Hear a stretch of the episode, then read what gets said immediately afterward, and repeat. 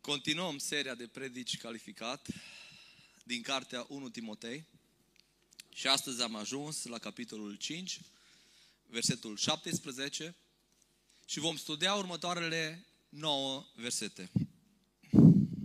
Vă mărturisesc înainte de orice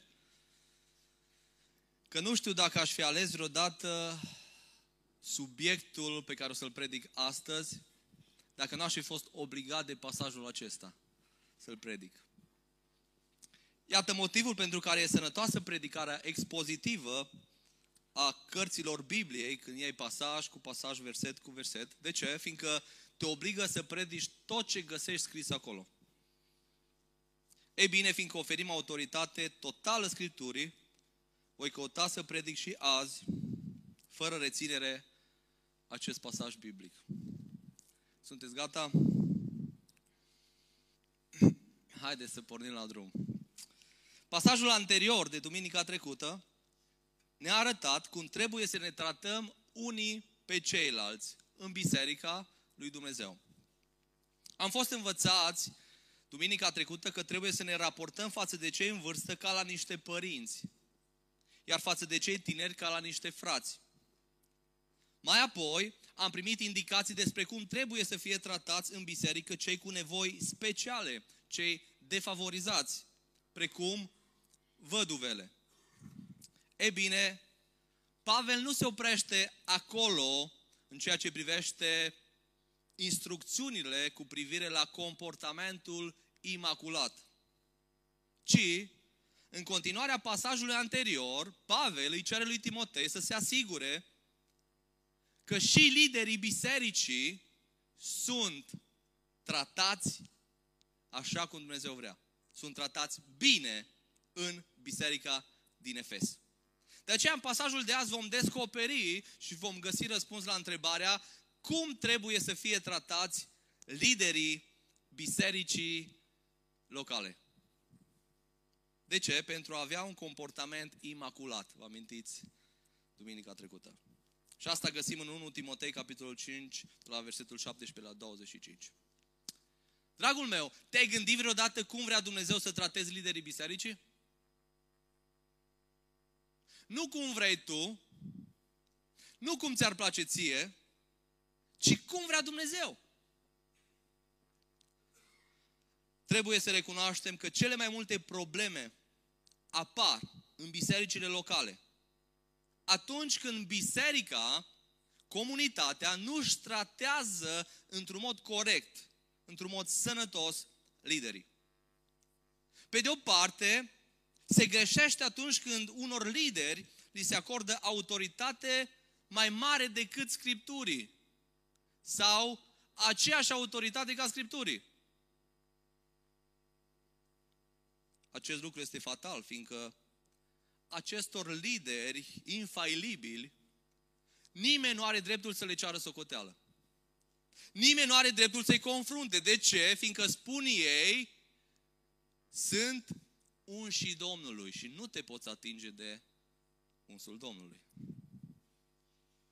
Pe de altă parte, însă, sunt în cealaltă extremă mulți lideri care, deși sunt evlavioși, sunt fideli lui Dumnezeu și bisericii, totuși ei nu sunt prețuiți de comunitatea lor, ci din contră. Sunt desconsiderați, sunt disprețuiți, vorbiți de rău și călcați în picioare de comunitate. Aceasta este la fel de dăunător pentru acea biserică, deoarece acolo nu mai există ordine, nu mai există supunere și unde nu există o ordine și o supunere, este haos. Prin urmare, este foarte important să știm cum trebuie să tratăm liderii. Ca să nu cădem într-o extremă, nici într-o extremă, nici în cealaltă. Cum vrea Dumnezeu, de fapt, să tratăm liderii în biserica locală? Deschideți Biblia la pasajul de astăzi, la 1 Timotei, capitolul 5, la versetul 17, care ne răspunde la această întrebare. Și haideți să citim acest cuvânt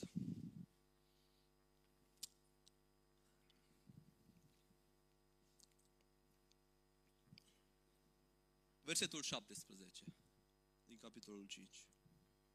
Prezbiterii care cârmuiesc bine să fie învredniciți de îndoită cinste. Mai ales cei ce se ostenesc cu propovăduirea și cu învățătura pe care o dau altora. Că Scriptura zice, să nu leși gura boului când trăie răbucate. Și vrednic este lucrătorul de plata lui. Împotriva unui prezbiter să nu primești învinuire decât din gura a doi sau trei martori. Pe cei ce păcătuiesc, mustră înaintea tuturor, ca și ceilalți să aibă frică.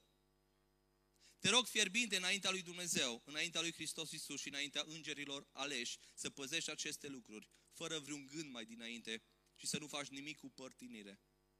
Să nu-ți pui mâinile peste nimeni cu grabă și să nu te faci părtaș păcatele, păcatelor altora. Pe tine însuți păzește-te curat. Să nu mai bei numai apă, ci să iei și câte puțin vin din pricina stomacului tău și din pricina deselor tale îmbolnăviri. Păcatele unor oameni sunt cunoscute și merg înainte la judecată, iar ale altora vin pe urmă. Tot așa și faptele bune sunt cunoscute și cele ce nu sunt cunoscute nu pot să rămână ascunse. Reține titlul mesajului de azi.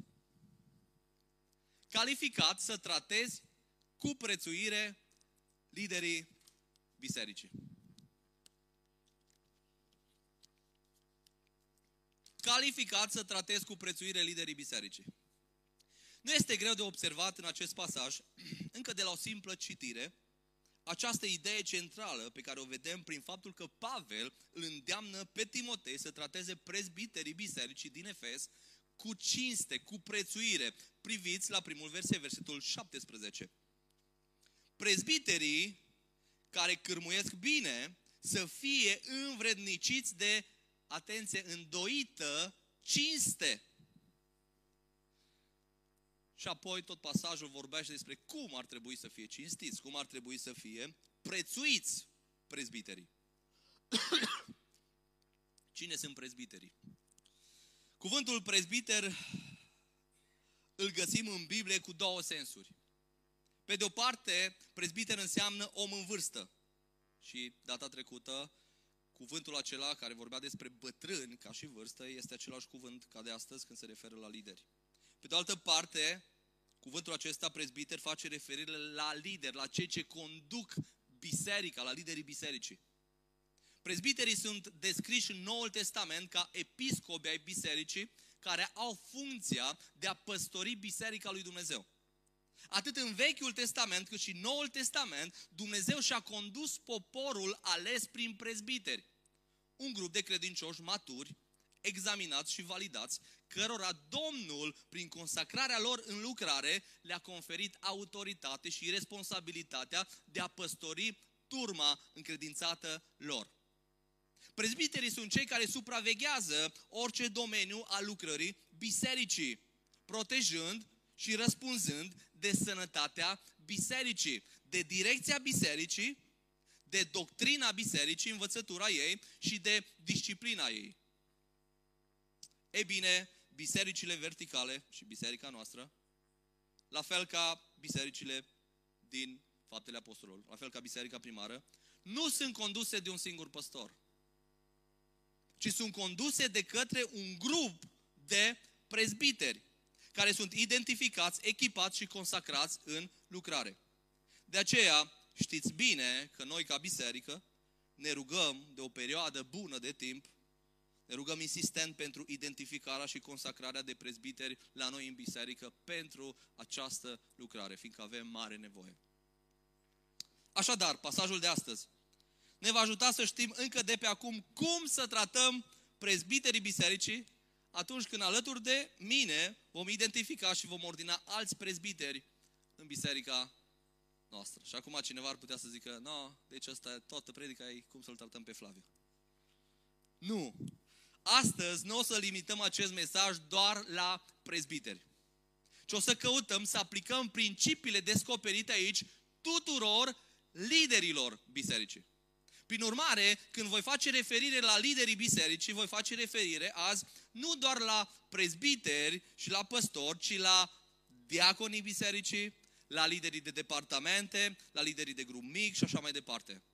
Căutând, de fapt, să transferăm aceste principii descoperite în pasajul acesta și în dreptul acestor lideri. Haideți să privim un pasaj pentru a vedea cum trebuie prețuiți liderii.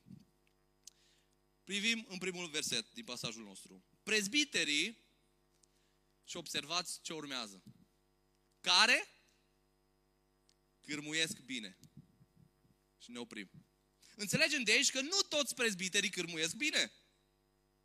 Și că avem nevoie de discernământ pentru a identifica pe aceia care cârmuiesc bine. Nu toți liderii cârmuiesc bine. Dacă un prezbiter nu conduce bine, adică nu conduce după Scriptură, ci conduce pentru propriul său interes, într-un mod păcătos, trebuie luate măsuri imediat și oprit din lucrare. Dar întrebarea este ce facem cu cei care cârmuiesc bine? Ce spune versetul? Cum trebuie prețuiți? Să fie învredniciți de îndoită cinste. Adică să li se oferă o dublă cinste. Altă traducere spune să li se ofere o cinste sporită. Așadar, aici descoperim primul mod prin care biserica trebuie să-și prețuiască liderii. Cum? Reține, notează-ți. Printr-o cinste dublă. Cum să ne prețuim liderii? Printr-o cinste dublă. Se pare că Pavel era conștient de faptul că membrii bisericii au tendința naturală, umană, păcătoasă, de a uita că liderii lor trebuie cinstiți. De aceea îi poruncește lui Timotei să ofere cinste prezbiterilor. Dar nu orice cinste. Ce observați? O cinste cum? Îndoită. Dublă. Adică nu îndoită, nu. Adică dublă. Întrebarea este la ce se referă Pavel aici printr-o cinste dublă? La ce anume se referă? Este interesant că sunt anumite date istorice care ne spun că în secolul al III-lea exista o practică curioasă în unele biserici de a servi prezbiterilor o porție dublă de carne la sărbătorile de dragoste agape pe care ei le aveau. Vă mărturisesc că mi-ar fi plăcut să fiu un prezbiter în biserica secolului 3 ca să primez mereu o porție dublă la masă. Dragii mei, nu la asta se referă pasajul. Această cinste dublă pe care trebuie să o oferim liderilor face referire, în primul rând, la un respect special. Primul lucru care îți vine în minte atunci când vorbești de a cinsti pe cineva, ar respecta. Un respect special. Nu ai cum să nu oferi respect special persoanelor care sacrifică totul și sunt dedicate, atenție, creșterii tale spirituale. De fapt, Dumnezeu a lăsat a cincea poruncă. Vă amintiți a cincea poruncă? Hai, cine știe a cincea poruncă? Să ne cinstim părinții. De ce ne-a lăsat această poruncă să ne cinstim părinții? Exact din acest motiv, datorită dedicării lor față de noi. Și acum încep să înțeleg dedicarea părinților față de copii. De aceea, dragul meu, ascultă-mă, ești chemat să-ți cinstești liderii. Să-i cinstești atunci când vorbești cu ei și atunci când vorbești despre ei, cu alții. Ești chemat să ai o atitudine de respect față de lideri în preajma lor, dar și în lipsa lor. Atenție! Nu suntem chemați la un respect superficial de genul, hei, hei, faceți liniște că acum au venit uh, Levi cu noi și liderul aici cu noi, diaconul. Nu, nu, nu, nu, nu, nu e vorba de un astfel de respect, ci e vorba de un respect sincer.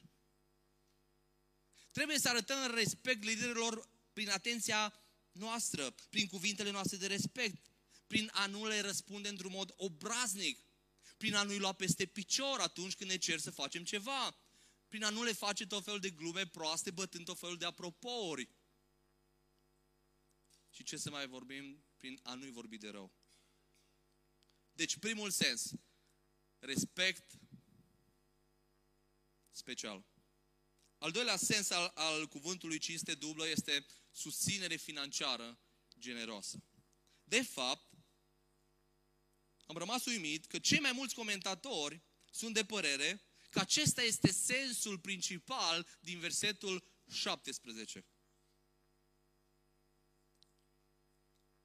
Hai să recitim versetul. Prezbiterii care cărmuiesc bine să fie învredniciți de îndoită cinste. Mai ales, continuă, cei ce se ostenesc. Observați cuvântul obsterne, ostenesc, încercuiți, adică celor ce muncesc cu propovăduirea și cu învățătura. Celor ce se dedică la asta, și dacă citiți versetele următoare, o să le citim imediat, acolo vorbește automat de susținere financiară, de susținere materială.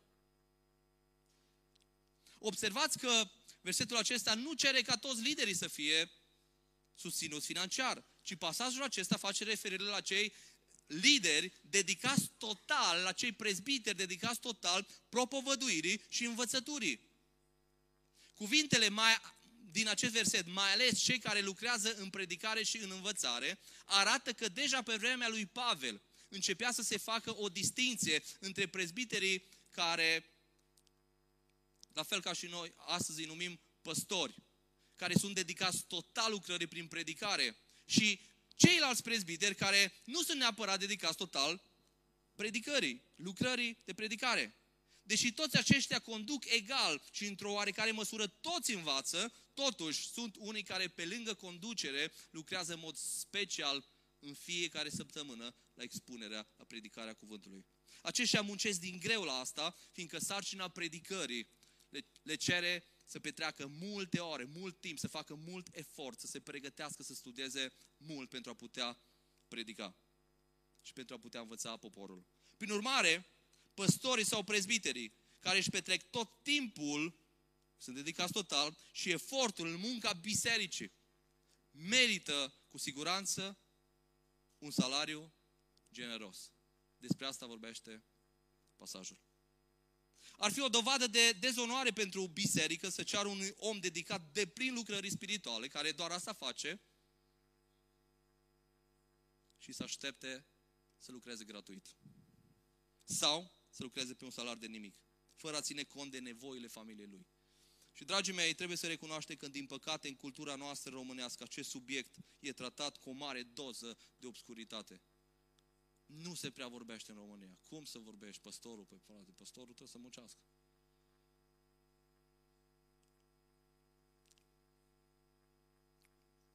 Dar Biblia vorbește despre subiectul acesta.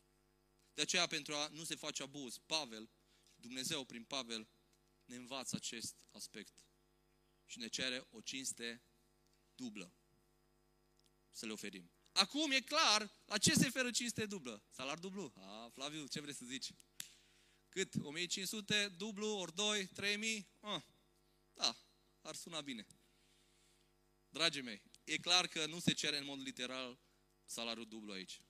Nu la, nu la asta se refere. Însă, evident că aici există un principiu. Aici se cere susținere financiară generoasă. O cinstire a celor care se dedică total. Observați în versetul 18 cum Pavel folosește Scriptura pentru a susține ideea de a susține uh, pe cei care se dedică total lucrării. Versetul 18 din pasajul nostru. Căci Scriptura zice, atenție, el vine și aduce Scriptura, așa cum facem și noi.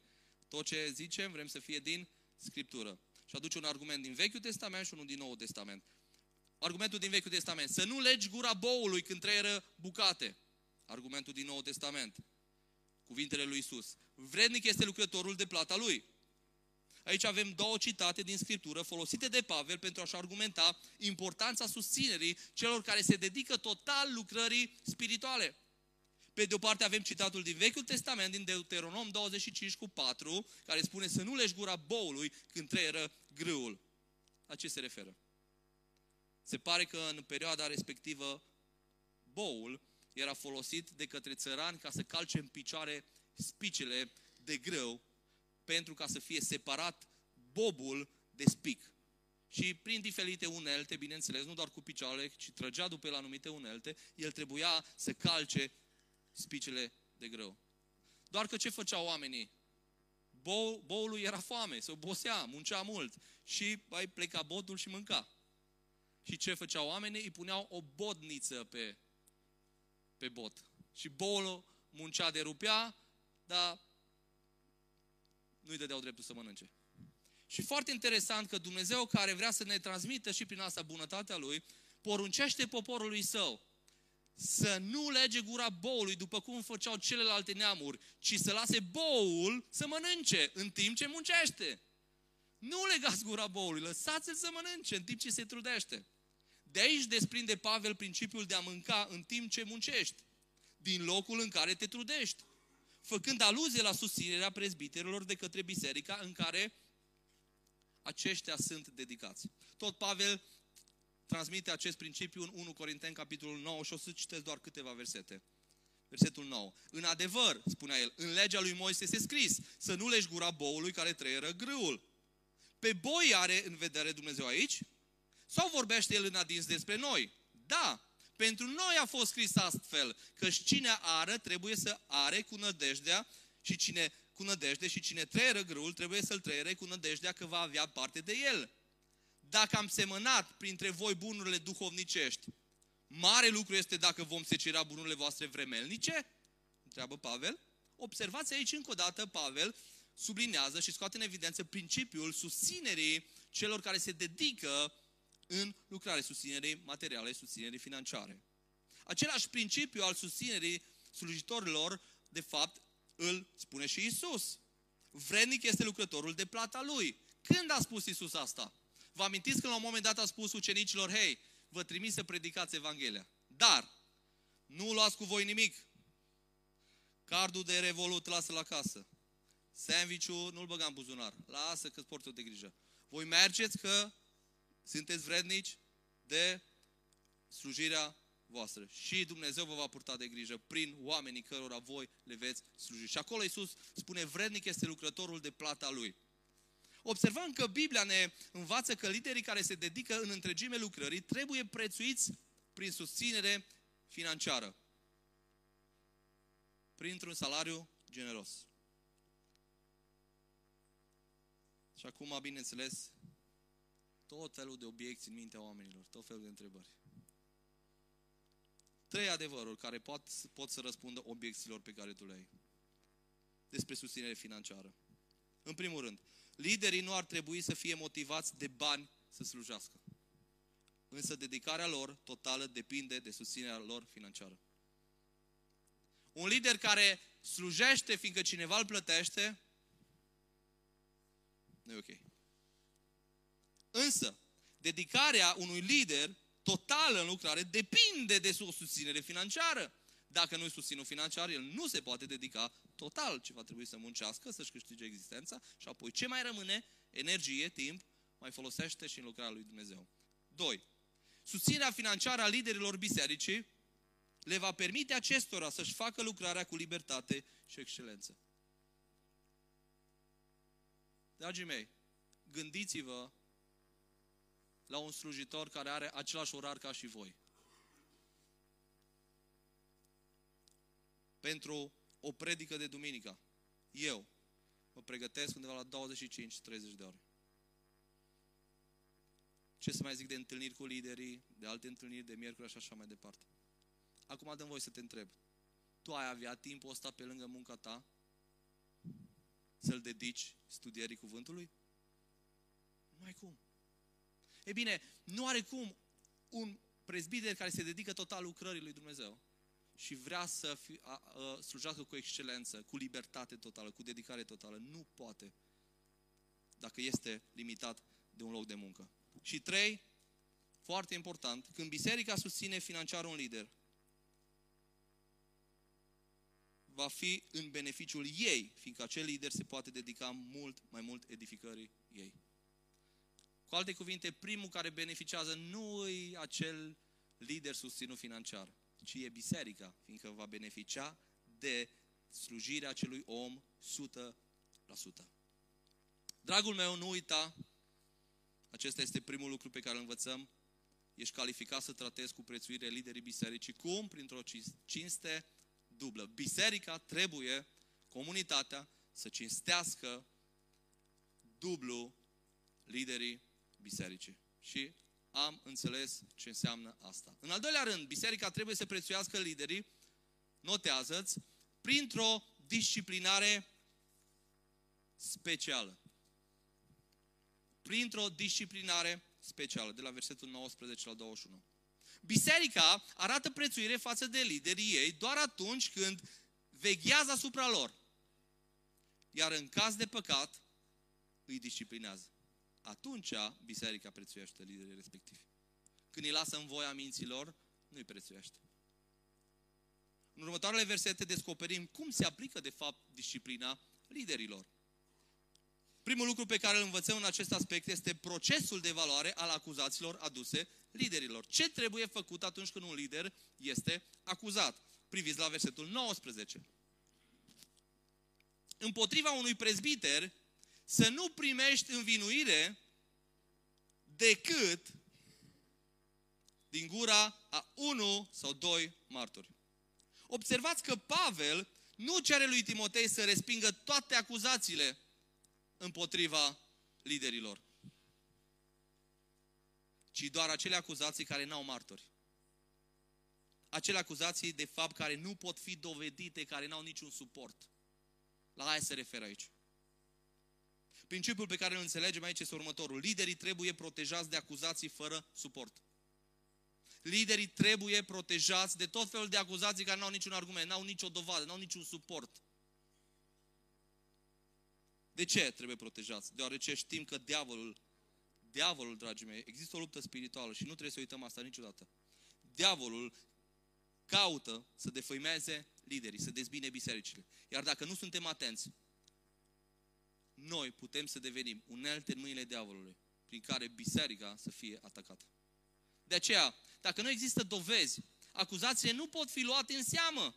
Un lider nu poate fi tras la răspundere, disciplinat, doar fiindcă la cineva îi se pare suspect ceva. Mi se pare că. Nu se pot aduce acuzații de genul, frate, vreau să zic ceva, dar, despre un lider, dar promitem că nu-i spui că eu ți-am zis. Mm-hmm. Sau mai rău. Frate, vreau să zic ceva important despre un lider. Cineva mi-a zis că cineva i-a zis despre altcineva că i-a zis că fii atent ce a făcut un lider. Serios. Dragul meu, asta nu doar că este o acuzație greșită, ci asta miroase a bârfă. Acest gen de acuzații, acuzații încurajează bârfa în biserică. Iar noi trebuie să ne prețuim liderii protejându-i. Nu defăimându-i. A, cineva mi-a zis că altcineva mi-a zis. Serios? Imaginează-ți. Pe la cât s-a trecut acea acuzație? În loc să ia ordinea pe care Biblia o cere să o ia. De aceea, dacă nu sunt martori, acuzațiile nu pot fi folosite împotriva unui lider, dacă nu sunt argumente. Nu se pot accepta acuzații anonime. Biblia însă ne relatează că Pavel dă cu numele atunci când scrie bisericii din Corint, de la cine a aflat că biserica din Corint aveau probleme. Aveau certuri. Pavel dă cu numele, scrie și o rămas și asta scris acolo. Cine o dat cu botul, cum zicem noi. Cine o adus acuzația? 1 Corinteni 1 cu 11. Iată ce spune Pavel. Frații mei, mi s-a dat de știre de către cei ai Cloei. O să, aici nu se știe exact, e vorba de o familie, e vorba de o persoană. Ce? Că între voi sunt certuri. Iată că Pavel aduce argument. De unde știu? A, frate, am auzit că voi vă certați. Dar frate, de unde ai auzit? A, păi, nu pot să zic. Orice, oricine are acuzații față de un lider trebuie să fie dispus să stea față în față cu acel lider când va fi confruntat. Să fie un martor. Dacă nu, nu se poate corecta lucrul respectiv. Totuși, trebuie să înțelegem că orice acuzații ai avea, dacă nu au un suport biblic, acuzațiile nu sunt valide. Dacă nu au un suport biblic. Am auzit de multe ori persoane care descalificau categoric pe anumiți lideri doar pe baza gusturilor lor. A, păi nu-mi place. Sau doar pe baza unor așteptări pe care ele aveau. A, frate, pe eu m-am așteptat ca cu tare să fac anumit lucru și uite că nu l-au făcut.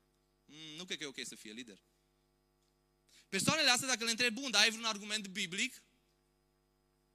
Ai vrut un port biblic care îl acuză în mod direct pe omul ăsta, ca, care îl descalifică ca lider? A, pe nu am niciun verset, nu, așa, nu neapărat că îl descalifică, da, așa simt eu, nu mi se pare omul ăsta.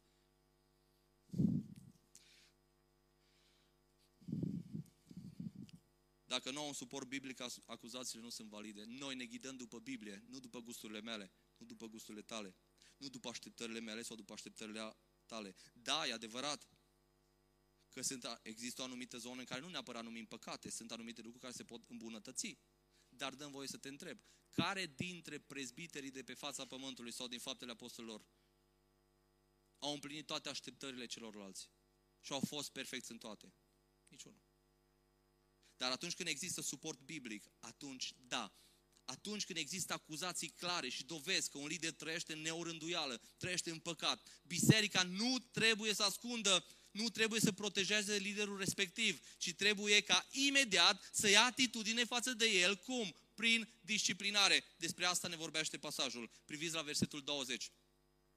Pe cei ce păcătuiesc, cei ce vorba de lideri, de prezbiteri, pe cei ce păcătuiesc, mustrăi înaintea tuturor, ca și ceilalți să aibă frică. Unul dintre noi am vrea să scoatem versetul ăsta din Biblie. Biblia este foarte clară. Liderii care cad în păcat trebuie disciplinați. Și nu oricum, ci înaintea tuturor. Înaintea celorlalți lideri, în primul rând. Și aici e vorba de prezbiteri. Mustră înaintea tuturor liderilor, tuturor celorlalți prezbiteri. Și în anumite cazuri chiar înaintea bisericii de ce? Pentru ca toți să învețe. Înțelegem din acest verset următorul principiu. Notează-l. Orice lider care cade în vreun păcat trebuie disciplinat. Ce înseamnă asta? Confruntat, mustrat, corectat. În așa fel încât toți să învețe. Natura mustrării liderului trebuie să corespundă naturii păcatului pe care l-a comis. Dacă e un păcat public și vizibil tuturor, atunci trebuie corectat în public, ca toți să înțeleagă că omul acela a greșit și că n-a procedat bine, a trăit bine și toți să învețe cum trebuie să trăiască. Atenție! Această corectare nu se face pentru a umili pe acel lider, ci pentru recuperarea lui și pentru sănătatea întregii biserici. Procesul de disciplinare trebuie aplicat fără excepție tuturor liderilor care păcătuiesc. Tratându-i fără prejudecată și fără părtinire, fără favoritism. Exact asta ne spune Pavel în versetul 21. Priviți versetul 21. Te rog fierbinte, înaintea lui Dumnezeu, înaintea lui Isus Hristos și a îngerilor aleși, să păzești aceste învățături. Ce? Să disciplinezi. Cum? Fără prejudecată și fără să faci nimic cu părtinire, fără favoritism.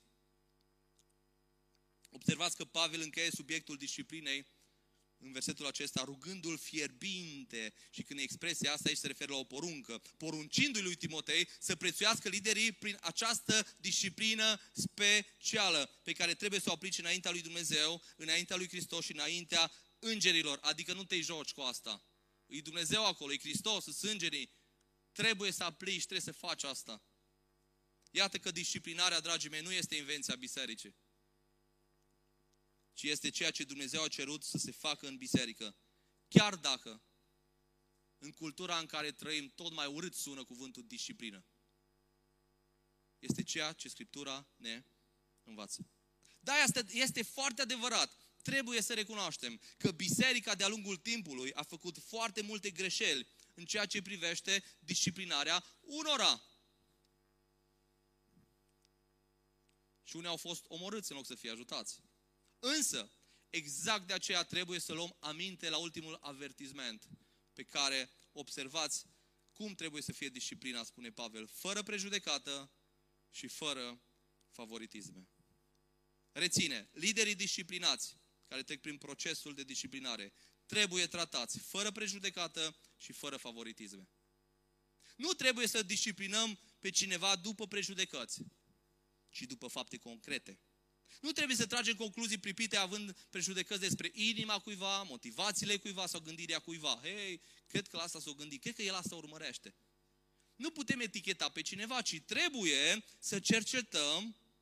să vedem fapte concrete și apoi să-l judecăm după Scriptură și să-l corectăm și să-l ajutăm în recuperare. Iar atunci când descoperim păcat, atenție, nu trebuie să facem favoritism, ci trebuie să trecem pe toți prin același proces al disciplinării. Trebuie să recunoaștem aici că există pericolul ca să tratăm într-un fel pe cei care ne sunt prieteni și îi simpatizăm. Și să tratăm în alt fel pe cei care nu ne sunt prieteni și nu îi prea simpatizăm. Chiar din biserică. Ca oameni avem tendința păcătoasă să punem relația, să punem prietenia sau simpatia cuiva deasupra la ceea ce Dumnezeu ne cere. Și atunci când vine vorba de disciplinarea cuiva, frate, trebuie oprit acolo, trebuie, fiți fermi. Atunci când vine vorba de cel din casă de la mine, zic, mă, fraților, arătați îngăduință, fraților. Aveți un pic de milă. Hmm. Asta e inclinația umană, dar nu este corect. De aceea Pavel vine și spune, fără favoritisme, fără părtinire, faceți disciplină. De aceea Biblia ne avertizează și ne cere să disciplinăm fără părtinire. Nu trebuie să facem excepție atunci când vine vorba de confruntarea păcatului și de disciplinarea oricărui lider. Nu trebuie să fim mai indulgenți cu liderii care au rezultate excelente în slujire. Hei, dar ai văzut ce dar are? Fără el nu mai merge lucrarea. Stai liniștit că merge. Nu trebuie să facem excepție nici cu, nici cu cei care sacrifică mult. Pot să dea foarte mulți bani la biserică. Nu contează. Nu se face excepții cu nimeni într-o biserică sănătoasă. De fapt, liderii trebuie să fie conștienți, toți liderii, că ei vor da socoteală mult mai strict, fiindcă lor li se cere un standard mult mai înalt. Acesta este motivul pentru care, iată ce cere Pavel lui Timotei în versetul 22. Priviți, să nu-ți pui mâinile peste nimeni cu grabă. Să nu-ți pui mâinile peste nimeni cu grabă. Și aici nu se referă să nu te rogi cu punerea mâinilor. Că noi ne rugăm. De multe ori vă chem și să puneți și voi mâinile. Prin actul punerii mâinilor la care se referă aici în contextul acesta, peste cineva, în Noul Testament se transfera acelor oameni, în mod special prezbiterilor, autoritatea și erau instalați în acea lucrare, în acea slujire. Ei bine, Pavel îi cere de data aceasta lui Timotei să prețuiască prezbiterii, punându-și mâinile peste ei într-un mod precaut.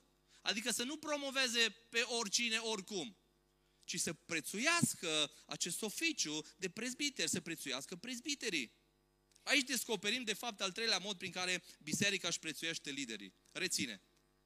Biserica își prețuiește liderii printr-o promovare precaută. Printr-o promovare precaută. Biserica prețuiește liderii atunci când nu promovează pe oricine slujba de lideri, ci doar pe cei calificați. De aceea, liderii trebuie prețuiți printr-o promovare precaută.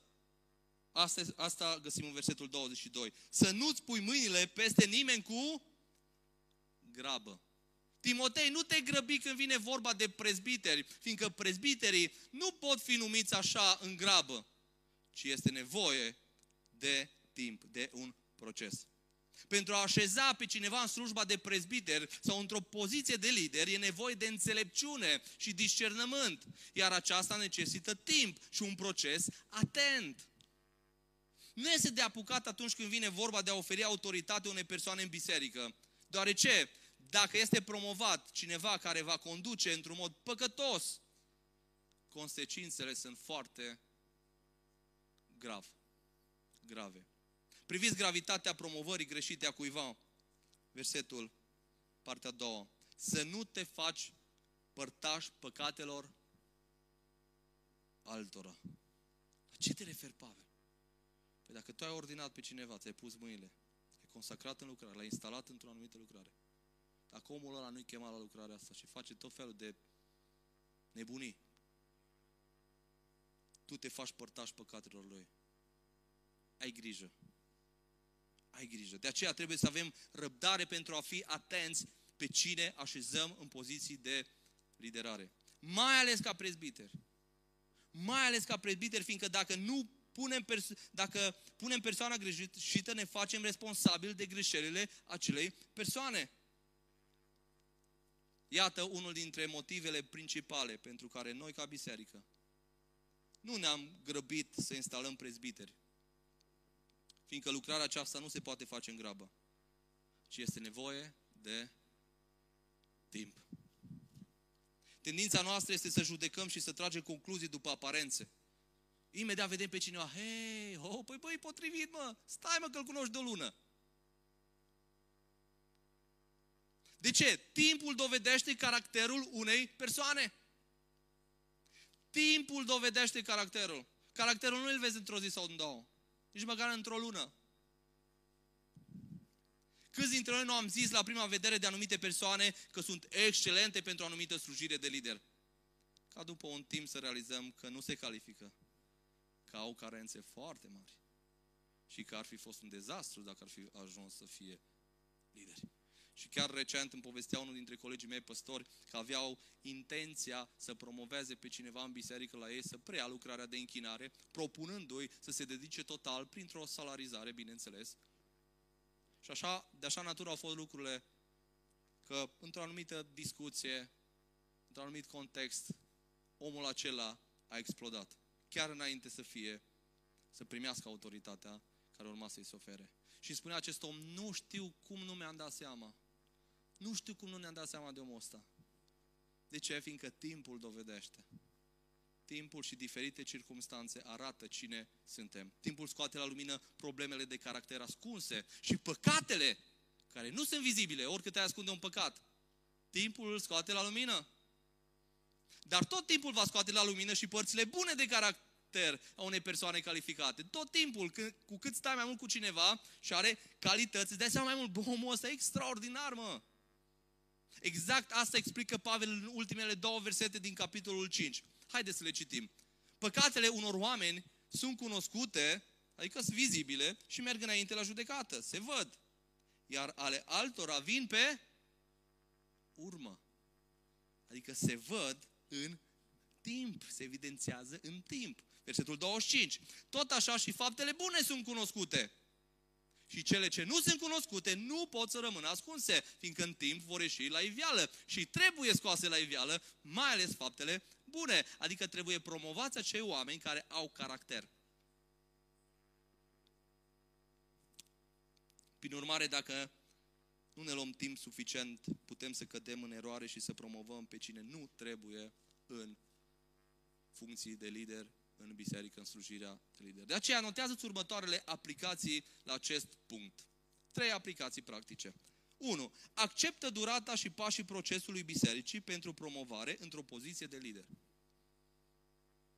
Sunt unii care își doresc să slujească pe Dumnezeu și au dorința asta să fie lider. Și nu-i rău neapărat asta. Chiar Biblia, vă amintiți că spune în Timotei, cine își dorește să fie prezbiter, nu dorește un lucru rău, ci dorește un lucru bun.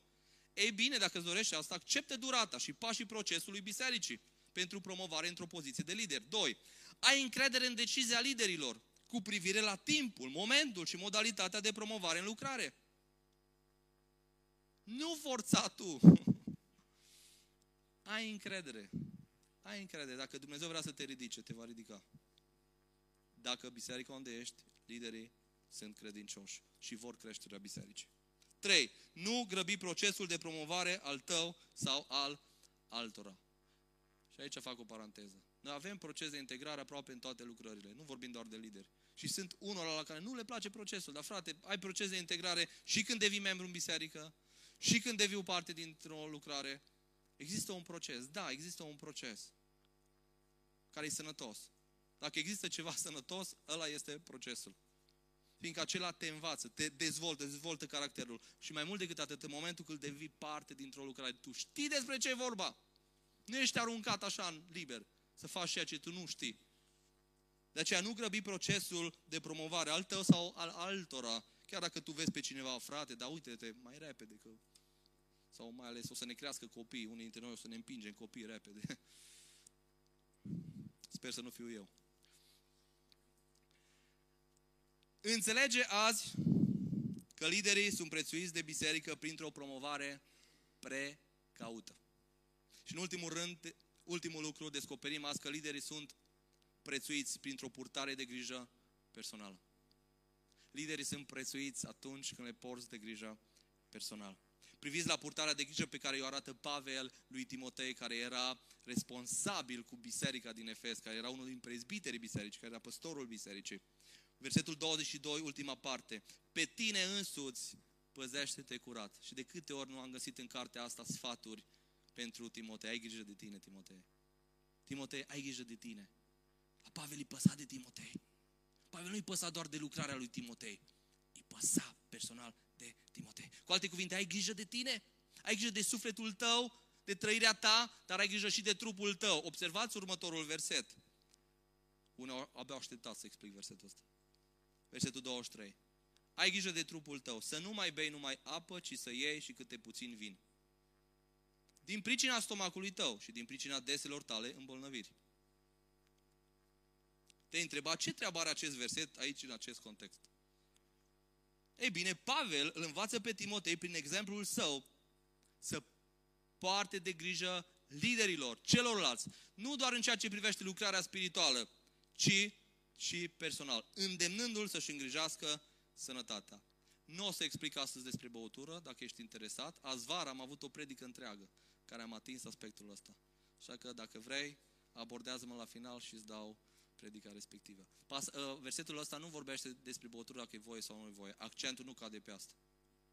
Observați că Pavel îi cer lui Timotei să bea câte puțin vin. Și putem face multe observații aici. Puțin vin. Ha. Unii care folosesc versetul ăsta și și în glumă, mai în glumă. Dar frate, și la Timotei o zis să bea vin. Dar cât i-o zis? Puțin. puțin vin. Nu de plăcere. Pavel nu i-a zis, bea Timotei, mai bea și tu câte puțin vin de plăcere. Să mai primești și tu un pic de inspirație. Nu, nu, nu, nu. Ci ce spune? Bea câte puțin vin, de ce? Pentru problema pe care o ai, pentru sănătatea ta. Observați accentul, să nu distorsionăm cuvântul lui Dumnezeu. Trebuie să înțelegem că în perioada respectivă vinul era considerat ca având o valoare medicinală. De aceea, Pavel îi oferă un sfat medicinal lui Timotei, prin care să-și trateze boala. Și se pare că Timotei nu bea deloc. Că dacă Timotei ar fi băut, Pavel nu i-ar fi spus, ei, nu mai bea numai apă, bea un pic de vin. Stomacul tău e dezastru. Tratează-l. Bineînțeles, există și alte explicații care spun că apa era foarte contaminată și Timotei, fiind foarte sensibil, trebuia să bea câte puțin vin, că dacă nu se îmbolnăvea mai tare. Oricare ar fi explicația, accentul cade pe purtarea de grijă pe care Pavel i-a purtat-o lui Timotei. Dragii mei, Pavel putea neglija problema de sănătate a lui Timotei. Fiindcă existau atât de multe lucruri importante de discutat. Și totuși Pavel îi arată prețuirea lui Timotei, purtându-i de grijă din punct de vedere personal. Și reține, te rog, biserica este chemată să-și îngrijească liderii. La fel cum liderii sunt chemați să îngrijească biserica. A, de câte ori noi spunem, a, pe liderul ăsta nu are grijă de biserică. Biserica are grijă de el.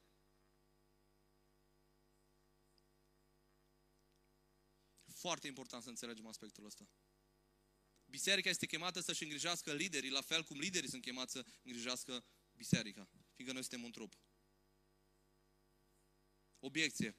Dar frate, cum trebuie să purtăm de grijă liderilor? Simplu. Căutând să le cunoști nevoile și problemele pentru a te implica acolo unde tu poți. Unde tu poți. Arată interes față de nevoile liderilor.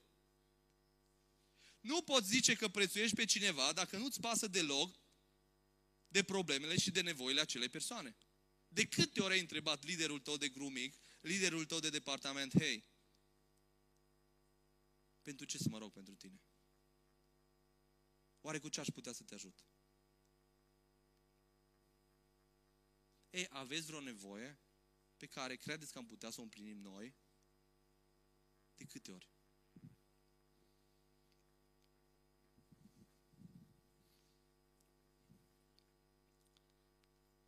Aici vreau să vă mărturisesc în mod personal că biserica noastră m-a făcut pe mine, ca și păstor și pe Alina, să ne simțim foarte prețuiți.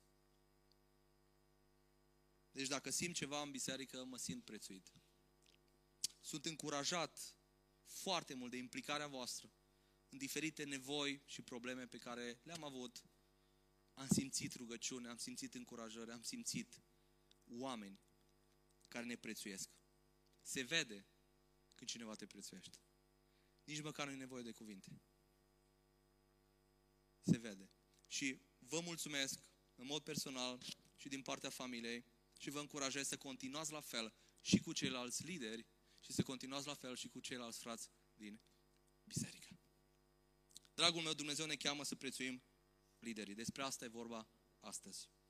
Și o să citim în 1 Tesalonicen, capitolul 5, versetul 12 și 13. Sfatul lui Pavel, care e sfatul meu pentru noi ca biserică. Vă rugăm, fraților, să priviți bine pe cei ce susținesc între voi. Și aici gândește la toți liderii bisericii. Care vă cârmuiesc în Domnul și care vă sfătuiesc. Că acolo, vor să te sfătuiască. Când ai nevoie, poți să-i suni. Ei lângă tine, se roagă pentru tine. Versetul 13. Se prețuiți cum? Prețuiți un pic. Prețuiți foarte mult. Prețuiți foarte mult. Prețuiți foarte mult în dragoste din pricina lucrărilor. Prețuiți. Prețuiți liderii foarte mult. Mesajul central de azi este simplu. Tratează-ți liderii cu prețuire.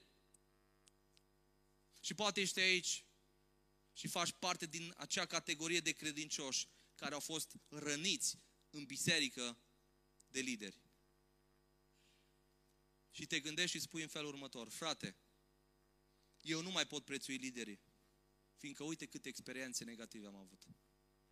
Am fost rădat, am fost judecat pe nedrept, am fost abandonat când am avut nevoie și așa mai departe. Dragul meu, te rog să reții următorul adevăr care te ajută. Adesea biserica este rănită de lideri irresponsabili. Însă, aceasta nu o scutește de responsabilitatea de a prețui pe cei responsabili. Dacă au fost anumiți lideri irresponsabili sau imaturi care te-au rănit, aia nu-ți dă dreptul ca tu să-i disprețuiești și să nu-i respecti și să nu-i prețuiești pe cei care sunt responsabili. Dar frate, de ce trebuie să dăm atât atenție liderilor? O, lideri în sus, lideri în jos. Sunt ei mai importanți decât ceilalți? Nu! Nu sunt mai importanți. Nu pentru aceasta trebuie să prețuiești liderii. Reține, te rog, de ce trebuie să prețuiești liderii. Liderii trebuie prețuiți nu de dragul lor, în primul rând, ci miza este gloria lui Dumnezeu în biserică și sufletele oamenilor din biserică. În primul rând o faci fiindcă e vorba despre ceea ce Dumnezeu îți cere. Și vrei să-L glorifici pe Dumnezeu.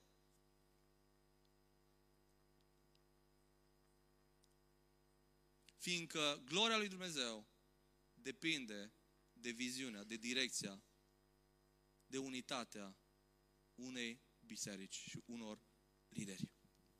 Liderii au nevoie de prețuirea noastră, fiindcă miza este foarte mare. Miza este mult mai mare decât ne putem imagina.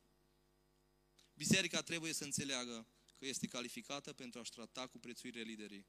Nu uitați cele patru.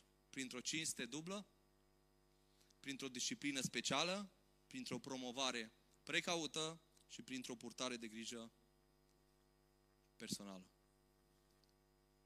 Și dacă vrei să fim și mai practici, trei aplicații rapid practice specifice, mai specifice. Azi mesajul a fost foarte practic. Prim, prima aplicație practică.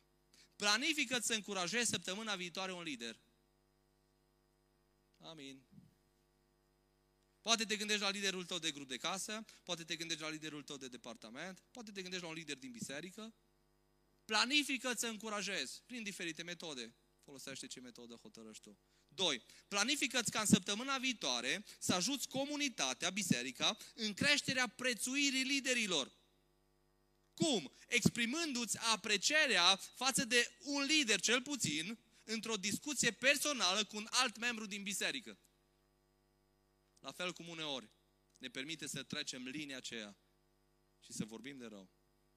Uneori nu intenționat. La fel trebuie să fim intenționali în ceea ce privește prețuirea liderilor. Alegeți pe cineva. Poate acea persoană care vorbești mult. Ei bine, vorbește acum mult cu persoana aia, dar prețuiește apreciază. Roagă-te poate pentru persoana aia. Fiindcă acesta e al treilea lucru. planifică ca săptămâna aceasta să prioritizezi în toate rugăciunile tale pe liderii bisericii. Dacă ai o listă de rugăciuni, săptămâna asta pune în capul listei liderii bisericii. Vreau să-i prețuiesc. Fă rugăciuni mai multe săptămâna asta. Dacă te rogi în familie seara sau dimineața, Spune familiei tale, copiilor tăi, hai să ne rugăm pentru liderii bisericii. Fă prioritate, prioritizează în toate rugăciunile tale în săptămâna asta liderii, fiindcă avem nevoie de rugăciune. Dragii mei, trebuie să luptăm ca biserică, trebuie să luptăm pentru biserică, trebuie să luptăm pentru protejarea bisericii. Dacă nu luptăm pentru lideri, biserica va merge în jos. Toată biserica va merge în jos. Dacă liderii merg în jos, biserica va merge în jos. Biserica nu poate merge în sus când toți liderii merg în jos. Tocmai de aceea trebuie să strângem rândurile, trebuie să prețuim liderii. Da, în calitate de lider nu suntem perfecți, dar vrem să creștem în asemănare cu Hristos. Vrem ca să călcăm pe urmele lui Hristos pentru ca să fim un exemplu demn de urmat pentru cei de lângă noi, pentru biserică, pentru comunitate. De aceea, cum în încheiere, permiteți-mi să concluzionez cu două versete. Din Evrei, capitolul 13, versetul 17 și 18. Ascultați de mai mari voștri și fiți-le supuși, că cei priveghează asupra sufletelor voastre, ca unii care au să dea socoteală de ele, pentru ca să poată face lucrul acesta cu bucurie, nu suspinând, căci așa ceva nu va fi de niciun folos. Și următorul verset. Rugați-vă pentru noi. Și asta e gândul meu final. Rugați-vă pentru noi. Că suntem încredințați că avem un cuget bun. Dragii mei, avem un cuget bun. În noi de Hristos. Avem un cuget bun. Și mai mult decât atât, dor, dorind să ne purtăm bine în toate lucrurile. Dragii mei, ca și lideri, noi dorim să ne purtăm bine în toate lucrurile. Dorim să facem toate lucrurile bune. Nu reușim întotdeauna. Nu reușim întotdeauna. Avem un nivel de maturitate, suntem și noi atacați de păcat, suntem vulnerabili uneori, suntem neatenți uneori, nevegheatori. Nu întotdeauna. Noi nu facem lucrurile perfect. Însă, vrem să vă asigurăm exact ce zice versetul ăsta. Dorim să ne purtăm bine în toate lucrurile. Vreau să vă asigurăm de asta. Dar pentru asta avem nevoie să facem o echipă cu voi. Voi trebuie să împliniți ceea ce spune prima parte a versetului. Rugați-vă pentru noi. Rugați-vă atunci când vedeți că suntem descurajați, rugați-vă atunci când vedeți că începem să deviem de la ceea ce trebuie să facem, rugați-vă, rugați-vă, rugați-vă și rugați-vă. Haideți să ne rugăm chiar acum pentru lideri. Și o să rog toți liderii bisericii, liderii de departamente, lideri de grupe de casă, toți liderii să se ridice în picioare. Și dacă sunt în spate lideri, să vină chiar acum în față, să vină pe culoare în partea asta sau în partea asta. Deci în picioare liderii.